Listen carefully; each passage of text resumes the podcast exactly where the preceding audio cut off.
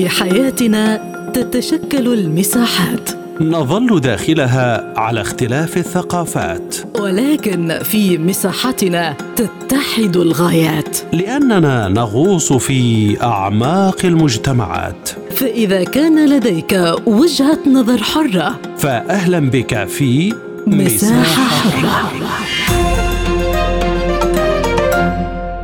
بكم مستمعينا الكرام في حلقة جديدة من مساحة حرة. معكم خلال هذه الحلقة دعاء ثابت.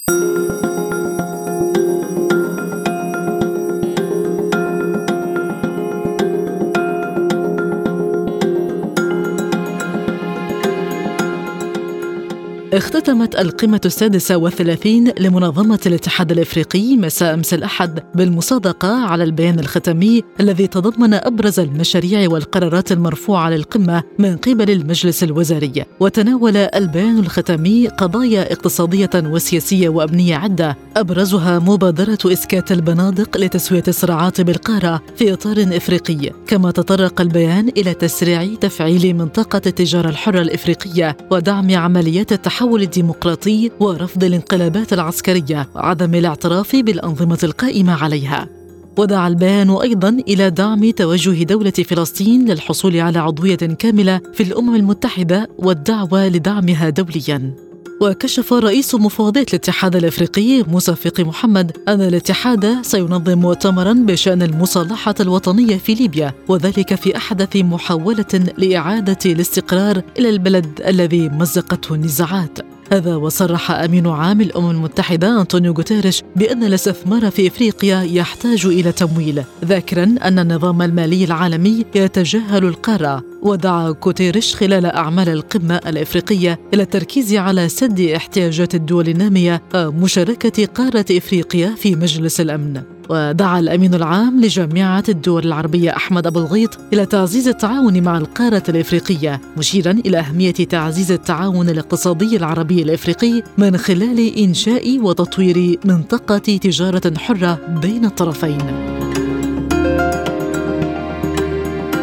للتعليق على هذا الموضوع تنضم إلينا نائب رئيس تحرير الأهرام الدكتورة أسماء الحسيني. دكتور أسماء بعد التحية كيف تابعتم مجريات القمة الإفريقية؟ إيه، نعم يعني طبعا يعني انعقاد القمة الأفريقية 36 هي خطوة على طريق طويل تشق الدول الأفريقية من أجل التغلب إيه، على يعني كل معوقات نهوض الدول الأفريقية إيه، وهي الآن تحديات مضاعفة في ظل أزمات عالمية تعصف بالعالم وتلقي بظلال قاتمه على الأوضاع في القارة الأفريقية على الوجه الخصوص. وخصوصا آه، أزمة الأمن الغذائي الناجمة عن أزمة الصراع آه، في بين روسيا وأوكرانيا وبالتالي آه، القارة الأفريقية الآن ما يعلن وما يرشح عن كل قمة من نتائج هو بحاجة إلى تفعيل من أجل مواجهة تحديات خطيرة أصبحت تواجهها دول القارة بلا استثناء ماذا عن مبادرة إسكات البنادق وإمكانية أن تحدث المرجو منها؟ آه، للأسف ما زالت هذه المبادرة آه، مبادرة طموح آه، بالنسبة ل وبعيدة المنال بالنسبة لأوضاع القارة الأفريقية التي ما زالت هناك العديد من الصراعات في أرجائها أوضاع غير مستقرة في ليبيا في آه، يعني آه، الصومال الآن يعني هناك بشائر في مواجهات مع آه، حركة الشباب الإرهابية. هناك تقدم في عملية السلام في بين الحكومة المركزية في اثيوبيا وحركه تحرير تجراي. لكن هناك أوضاع أخرى تراوح في مكانها في جنوب السودان. هناك حاجة لانهاء الآثار السلبية للصراعات السياسية. وهناك أيضا آه، الكونغو هناك آه، حاجة لتفعيل آه، وإقرار عملية سلام شاملة لمواجهة الوضع هناك. الآثار الصراعات السياسية تلقي بظلال قاتمة على الأوضاع في السودان ومالي وبوركينا فاسو وغينيا كوناكري ويعني أيضا مالي. هناك حاجة لأن يكون عملية إسقاط البنادق تمويلها وهذا ما يطرحه مفوض الأمن والسلم الأفريقي أن يكون هناك بحث عن تمويل أمريكي أوروبي وأيضا من بعض دول القارة لأنه العمليات الأمنية تحتاج إلى إنفاق ولكن ليس وحده العمليات الأمنية. هناك حاجة لمقاربة شاملة آه، يكون فيها الاجتماعي مع الامني مع الثقافي مع الديني وأيضا مع العامل التنموي بالإضافة إلى العدالة والمساواة وإحقاق الحقوق والحريات لأنه هذا هو السبيل لإسكات البنادق فعلا. لماذا لم يتم التوصل إلى أي قرار بخصوص قضية سد النهضة؟ نعم قضية سد النهضة غير مطروحة منذ القمة الماضية والقمة الحالية السودان مجمدة أوضاعه منذ قرارات الخامس والعشرين من أكتوبر التي اتخذها الجانب العسكري واعتبرها الاتحاد الأفريقي والمجتمع الدولي تغييرات غير دستورية وبالتالي هو مجمدة عضويته السودان. وبالإضافة أنه الأوضاع في أثيوبيا أيضا كانت الحرب في تجراي هي التي تثير مخاوف الاتحاد الأفريقي والمجتمع الدولي. وهو يرى أنه أثيوبيا على شفا حرب أهلية مدمرة وانهيارات مروعة. وبالتالي كانت القضية الأكبر بالنسبة لهم هو إنهاء الحرب الأهلية. أعتقد إنه القضية لن تموت وإثيوبيا الآن تستعد للملء الرابع. مصر تصر على أن يكون هناك آه، اتفاق آه، قانوني شامل وملزم بشأن الملء والتشغيل. وأعتقد إنه هذه القضية هي قضية وجودية ومصيرية بالنسبة للشعب المصري وبالتالي ستظل قضية معلقة مؤرقة وربما آه، تؤدي إلى توتير الأوضاع إن لم يكن هناك حل عادل ومقبول بالنسبة لها. إلى أي مدى يمكن التعويل على الاتحاد في التحول الديمقراطي وإحداث التنمية المنشودة في القارة الإفريقية؟ التحول الديمقراطي والتنمية هي عمليات طويلة في دول القارة التي تعاني من يعني خلل يعني جوهري في العديد من مناحي الحياة آه، هناك الآن الأهم هو هذا الصراع الدولي آه، والإقليمي أيضا المحموم على دول القارة وهو ما يعطل هذا المسار مسار التحول الديمقراطي والمسار التنموي. وأعتقد إنه الآن آه، الخيارات أصبحت واضحة وهناك حاجة الآن يعني قرارات حاسمة من قبل الشعوب ومن قبل القادة للتوجه صوب هذا التحول الديمقراطي المنشود والتنمية. اللذين يواجهان تحديات كبيرة من قبل حركات إرهابية من قبل حكومات ديكتاتورية من قبل انقلابات عسكرية تحدث الآن في العديد من دول القارة. بالإضافة إلى هذا الصراع الدولي الذي يلقي بظلاله على الأوضاع ويعطل أعتقد هذين المسارين. الدكتورة أسماء الحسيني نائب رئيس تحرير الأهرام شكرا جزيلا على كل هذه الإيضاحات. ومن الخرطوم ينضم إلينا الدكتور محمد الناير الخبير الاقتصادي. دكتور محمد بعد التحية تهدف القمة لتسريع إقامة منطقة للتجارة الحرة. كيف تنظرون لإمكانية تحقيق هذا الهدف والنتائج المترتبة عليه في حال تحقيقه وإلى أي مدى يؤدي لتعزيز التجارة داخل القارة وجذب المستثمرين؟ بسم الله الرحمن الرحيم. آه، بالتأكيد آه، إقامة آه، منطقة للتجارة الحرة في القارة الإفريقية قضية مهمة جدا وتؤكد وتدعم ما تم من قبل من بعض وجود بعض التكتلات الاقتصادية كاتفاقية الكوميسا وغيرها من الأشياء بالتأكيد وجود هذا الأمر على مستوى القارة الإفريقية يشجع كثيرا في زيادة حجم التجارة البينية آه، بين الدول الإفريقية وحرية انسياب السلع والخدمات ويأتي ذلك وفقا لموجهات ال WTO منظمة التجارة العالمية ويؤدي إلى تقوية القارة الإفريقية وتقوية الدول ومنح ميزة نسبية لبعض الدول في القارة الإفريقية لتدعم الدول الأخرى بما تمتع به من ميزات كبيرة في مجالات الإنتاج وبالتالي هذا الأمر يؤدي إلى تعزيز التجارة داخل القارة وجذب استثمارات كثيرة خاصة إذا تم تفعيل منطقة للتجارة الحرة. من شأنها أن تجذب الاستثمارات خاصة وأن المناطق الحرة أحيانا تجد بيئة استثمارية جيدة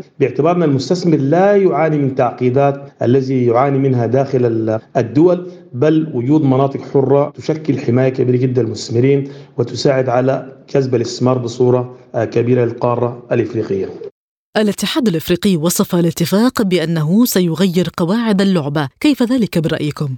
بالتأكيد الاتحاد الإفريقي يصف الاتفاق بأنه سيغير قواعد اللعبة، أنا أفتكر قضية تغيير قواعد اللعبة دي أمر مهم جدا لأنه الاتحاد الإفريقي لابد أن يكون قوي، لابد أن يكون لديه وجود في في في التمثيل الدولي ولديه صوت عالي. وبالتالي الاتحاد الإفريقي إذا ما اتجه بالقارة الإفريقية نحو تصنيع منتجاتها بدلا من تصديرها خام أن تصنع كل المنتجات في القارة الإفريقية وتصدر مصنعه هذا يعني أن هناك قيمة مضافة تعادل حوالي أربعة أو خمسة أضعاف عائدات الصادر الذي كان يتم شكله الأول كخام. في السابق. بالتالي هناك تحول كبير جدا بالنسبة للقارة الإفريقية إذا ما تم التكاتف والترابط وخلق تكامل كبير جدا خاصة إذا ما تم ربط القارة الإفريقية بوسائل النقل من خلال الطرق والسكك الحديد وتم التوافق في ربط شبكات الكهرباء وغيرها من الخدمات الأخرى. يمكن أن يجعل القارة الإفريقية تتمتع بقوة اقتصادية كبيرة خاصة أنها تتمتع بموارد طبيعية أو تمتلك موارد طبيعية ضخمة لا توجد في كثير جدا من قارات العالم. يسعى القادة الأفارقة خلال القمة إلى الحصول على مقاعد دائمة للقارة في مجلس الأمن وفي مجموعة العشرين للاقتصادات الكبرى. ما إمكانية حدوث ذلك؟ سعي القادة الأفارقة للحصول على مقعد دائم للقارة في مجلس الأمن وفي مجموعة العشرين الاقتصادات الكبرى. أنا أفتكر ده حق مشروع ويفتكر أنه الاتحاد الإفريقي لابد أن يطالب بهذا الأمر بصورة أساسية. أن يكون في مقعد دائم للقارة في مجلس الأمن وأن يكون في تمثيل في مجموعة العشرين باعتبار أن اقتصاد إفريقيا ككل لا يستهان به ويشكل أهمية كبيرة جدا. ويجب أن يكون لديه تواجد في مجموعة العشرين بصورة أساسية. وهذا الأمر ممكن يعني أن يتم في المرحلة القادمة إذا استطاعت القارة الإفريقية وممثل الاتحاد الإفريقي أن يكون لديها أدوات الضغط على المجتمع الدولي على المؤسسات الدولية في أن تكون جزءا من مجموعة العشرين في المرحلة. القادمة لماذا تشكل التجارة حتى الآن بين الدول الإفريقية حاليا 15% فقط من إجمالي تجارة القارة؟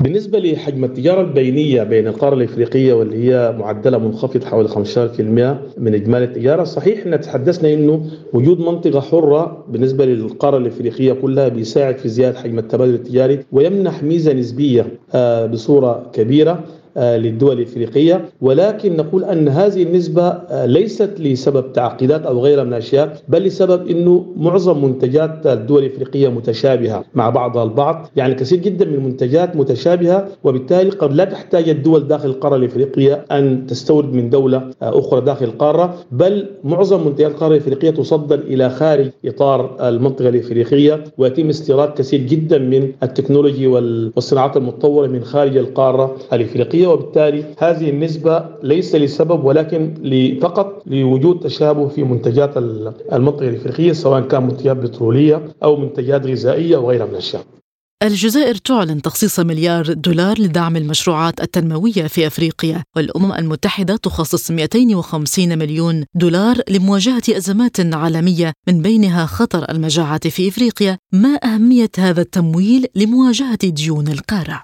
افتكر خطوة جيدة من الجزائر والجزائر تمتع بموارد كبيرة ودعم القارة الإفريقية؟ نفتكر يعني لأول مرة يحدث دعم من داخل القارة الإفريقية للمشروعات التنموية. كما ذكرت القارة الإفريقية تحتاج إلى مشروعات تنموية كبيرة ربط من حيث سكك الحديد من حيث الطرق والكباري ومن حيث ربط الشبكات الكهربائية ومن حيث كثير جدا من الخدمات التي تحتاجها وده بيساعد كثير جدا في إحداث تنمية وتحقيق معدلات نمو جيدة في القارة الإفريقية. ويساعد على وجود ترابط بين دول الاتحاد الإفريقي بصورة أساسية.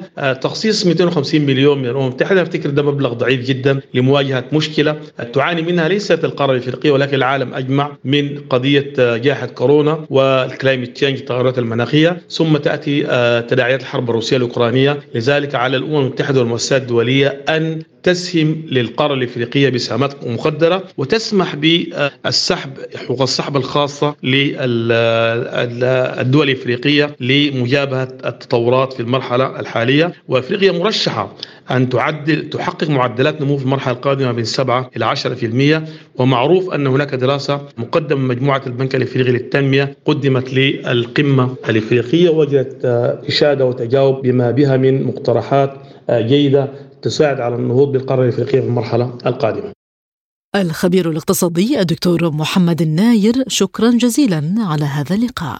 كما ينضم إلينا الدكتور مختار غباشي نائب رئيس المركز العربي للدراسات السياسية والاستراتيجية. دكتور مختار بعد التحية، ما أهمية هذه القمة وما رشح عنها؟ يعني خلينا أقول لك القمة الأفريقية هي قمة اعتيادية دورية. الاتحاد الأفريقي حريص عليها. والقمة الأفريقية هي قمم أفريقية. إحنا شفنا المجلس التنفيذي انعقد ابتداء على مستوى وزراء الخارجية ثم من بعد ذلك قمة النبات.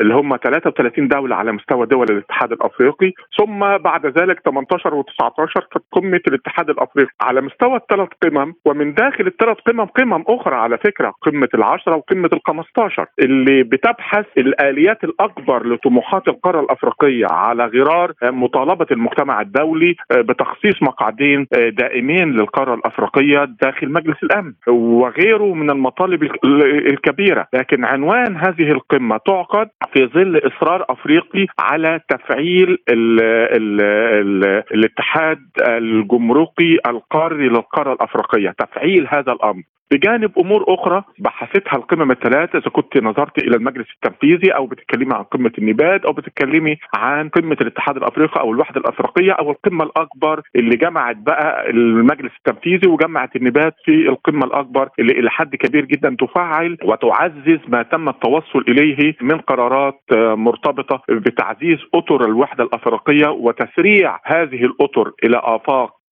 رحبه خلال المرحلة القادمة وصولا إلى 2063 اللي الكل داخل منظمة الاتحاد الأفريقي والوحدة الأفريقية يطمع أن نكون أمام دولة واحدة على مستوى الاتحاد الأفريقي أبواب مفتوحة تجارة بينية بلا عوائق أو إجراءات جمركية مواطنين تخرج من دولتين إلى دولة صاد بلا موانع أو بلا حواجز ودي إلى حد كبير جدا رمزية مهمة جدا لمنظمة الوحدة الأفريقية أو للاتحاد الأفريقي. هل تنجح الدول الإفريقية في تنفيذ مبادرة إسكات البنادق والقضاء على الصراعات خاصة في شرق إفريقيا وماذا عن التضامن بين دول القارة في هذا الملف؟ مش إسكات البنادق بس مبادرة إسكات البنادق أو آليات الحل الذاتي للصراعات الموجودة داخل دول القارة الأفريقية وكان هناك رمزية وإشارة إلى ليبيا تحديدا بأنه منظمة الاتحاد الأفريقي أو الوحدة الأفريقية من الممكن أن تسعى إلى مسألة إسكات البنادق من خلال آليات حل أفريقي صرف بعيدا عن تدويل القضاياها على نطاق الدولي والنطاق الإقليمي لأن هناك إدراك من دول القارة الأفريقية بانه تدويل هذه القضايا أفسد معظم هذه القضايا بحكم تكالب مصالح القوى الإقليمية والقوى الدولية على مقدرات القارة الأفريقية، فمبادرة إسقاط البنادق ده أمل أفريقي، مبادرة حل الصراعات الموجودة داخل الساحة الأفريقية بالتأكيد هو أمل أفريقي ونتمنى كنا نتمنى للاتحاد الأفريقي أن ينجح مثلا في حل معضلة زي معضلة سد النهضة وهو خلاف أصيل موجود داخل دول الاتحاد الأفريقي بين ثلاث دول مهمين جدا من دول القارة الأفريقية إذا كنت بتكلم عن أثيوبيا أو السودان أو مصر فإسقاط البنادق أمل ومتصور إن القارة الأفريقية بتوافر الإرادة السياسية وبتحييد قدرة القوى الإقليمية والقوى الدولية المتدخله داخل القارة الأفريقية تستطيع إن هي أن تصل إلى نجاح كبير في هذه المسألة. تحدث القادة والوزراء الأفارقة عن أهمية استقلالية القارة الإفريقية في قراراتها وسياساتها لضمان سيادة دولها، ما الخطوات المتخذة لتحقيق ذلك أم هي مجرد حبر على ورق؟ لا مش مجرد قرارات. لو نظرت إلى دولة مثلا من دول العالم على مستوى العالم فرنسا. فرنسا كانت في وقت من الأوقات تتحكم في نصف مقدرات القارة الأفريقية وكان من 8 دول ل 12 دولة صندوقها السيادي أو البنك المركزي الخاص الخاص بها داخل فرنسا. النهارده فرنسا وصلت إلى حد إنه فاغنر الروسية استطاعت أن تخرجها من دولة زي مالي واستطاعت أن تحيدها من دولة زي أفريقيا الوسطى أو بوركينا فاسو أو حتى ليبيا. يعني قوة فاغنر الروسية داخل الأربع دول دولت تكاد تكون أكبر بكثير من قوة التدخل الفرنسي أو الوجود الفرنسي داخل دول القارة آه لا هناك إصرار وهناك عزيمة وهناك إرادة ومتصور أنه إلى حد كبير جدا دول القارة الأفريقية من الممكن أن تنجح في هذا الموضوع نجاحا كبيرا ما مصير مطالب دول القارة بالانضمام لمجلس الأمن؟ مسألة ليست سهلة. آه، طبعا. لكن طموح القارة أن تحصل على مقعدين ومسألة تعديل مجلس الأمن أصلا أو تعديل موازين مجلس الأمن حتى في ظل الصراع المرتبط بالساحة الأوكرانية وفي ظل هذا الصراع المستكشف أو بدأ يستكشف ما بين الشرق والغرب آه، خصوصا آه، شفنا زيارة بايدن لأوكرانيا النهاردة وما سوف تحدثه من جلل في هذا الصراع. مسألة مش هينة لكن ربما مستقبلا يكون هناك شكل من أشكال التعديل لميزان مجلس الأمن خصوصا ليس على مستوى الطموح دول القارة الأفريقية ألمانيا طامعة وطامحة في ده اليابان طامحة وطامعة في ده البرازيل كدولة من دول أمريكا اللاتينية ترغب في ده الهند كانت قطب كبير جدا راغب في ده فهناك دول كثيرة جدا على مستوى العالم عندها طموح. داخل هذا الطموح وإذا بحث من الممكن أن يبحث أطر لوجود آه، معين داخل من ضمن هذه الدول آه، يكون ممثلا عن القارة الأفريقية، قد يكون موجود لكن على الأقل الآن تمتلك دول القارة الأفريقية الطرح وتمتلك آه، دول القارة الأفريقية وضع ده على اجندتها بل وترشيح الدول الأكثر قدرة على الوجود داخل مجلس الأمن وتمثيل القارة الأفريقية. لماذا طالب وزير الخارجية المصري بتعديل التشكيل الحالي لمجلس السلم والأمن الإفريقي؟ يعني التعديل الحالي لمجلس السمن والأمن الأفريقي بغرض يعني القدرة على تحجيم جزء من حلبة تدخلات القوى الإقليمية والقوى الدولية داخل الساحة الأفريقية أو أن يعطى من خلاله آلية تستطيع أن تفرض حلا ولو ادبيا على كثير جدا من أماكن الصراع أو أماكن النفوذ. فهذه الآلية اللي بيطالب بها وزير الخارجية المصري هي آلية لتفعيل مجلس السلم والأمن الأفريقي للوصول إلى فعاليات يستطيع من خلالها أن يفرض أمر واقع خصوصا في مناطق الصراعات أو تفعيل ما يسمى بمبادرة إسقاط البنادق أو تفعيل آه، آلية آه، حل الصراعات من قبل دول القارة الأفريقية للكثير جدا من أماكن الصراعات وأماكن التوترات الموجودة داخل دول القارة. الأمين العام لجامعة الدول العربية تحدث عن قمة عربية إفريقية، ماذا عن التعاون بين الجانبين العربي والإفريقي؟ إحنا عارفين إن الدول أساسية ضمن دول الاتحاد الأفريقي هي عربية وعارفين إن دول أساسية ضمن دول العالم العربي هي أفريقية في المقام الأول. دون الدخول في مسميات إذا كانت مصر أو ليبيا أو تونس أو يعني أو غيره من أو المغرب أو غيره من دول القارة الأفريقية. لكن بشكل أو بآخر آه، تفعيل اليات تعاون وتوثيق هذا التعاون ما بين دول القارة الأفريقية وما بين العالم العربي لا مطلوب بإلحاح خلال المرحلة القادمة. ومن الممكن أن يشكلوا كتلة تستطيع آه، يعني آه، أن تخلق لنفسها لها آه، بوادر أمل وعلاقات متميزة. 22 دولة على مستوى دول العالم العربي زائد 55 دولة على مستوى دول الاتحاد الأفريقي. يبقى أنت بتتكلمي على حدود 77 دولة. كتلة تصويتية تستطيع أن تفرض آليات لحل كثير جدا آه، من الصراعات وأن تشكل عنصر ضغط على الكثير جدا من القوى الإقليمية والقوى الدولية لتحجيمها أو تحييتها فهذا التعاون بالعكس ده مطلوب وبإلحاح ويا ريت يتم تفعيله خلال المرحلة القادمة. الدكتور مختار غباشي نائب رئيس المركز العربي للدراسات السياسية والاستراتيجية. شكرا جزيلا على كل هذه الإيضاحات. كما ينضم إلينا السفير حسين ريدي مساعد وزير الخارجية المصري الأسبق. سيادة السفير كيف تنظرون إلى القمة الإفريقية والقرارات التي صدرت عنها؟ بداية هي قمة عادية للاتحاد الأفريقي بتعقد مرة السنة في مقر الاتحاد الأفريقي في أديس أبابا. هذه القمة آه أهميتها طبعا آه بتستمد من الظروف الدولية والإقليمية اللي بتنعقد آه، في إطارها آه، على ضوء تداعيات الحرب في أوكرانيا على اقتصادات آه، الدول الأفريقية خصوصا فيما يتعلق بإمدادات القمح وأسعار القمح وما يتعلق بأسعار الطاقة وإمدادات الطاقة.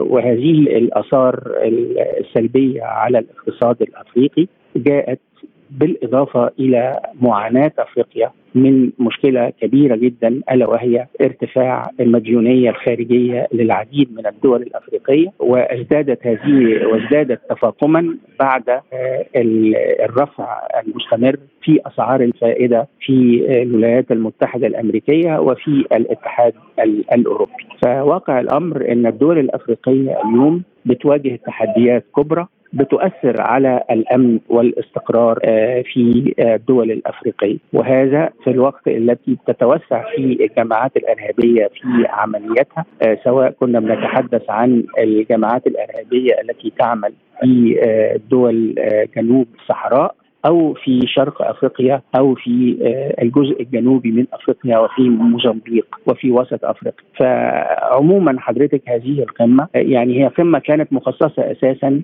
للاسراع في تنفيذ اتفاقية آه، إنشاء منطقة تجارة حرة قارية. في أفريقيا وده في حد ذاته طبعا إذا نجحت الدول الأفريقية في الإسراع في تنفيذ هذه الاتفاقية ده من شأنه طبعا إن هو يزيد من معدلات التبادل التجاري بين الدول الأفريقية. الأمل طبعا انه يتم رفعها إلى من 15% حاليا إلى 60% بحلول عام 2030 فطبعا حضرتك يعني مثلما بنتحدث عن التحديات لكن هناك فرص.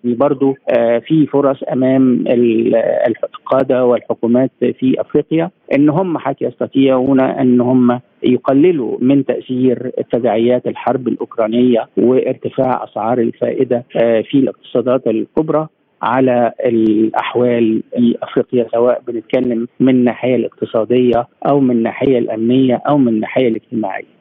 وكيف سيتم تنفيذ القرارات التي خرجت من القمة في ظل الصراع الدولي على القارة والتحديات العالمية؟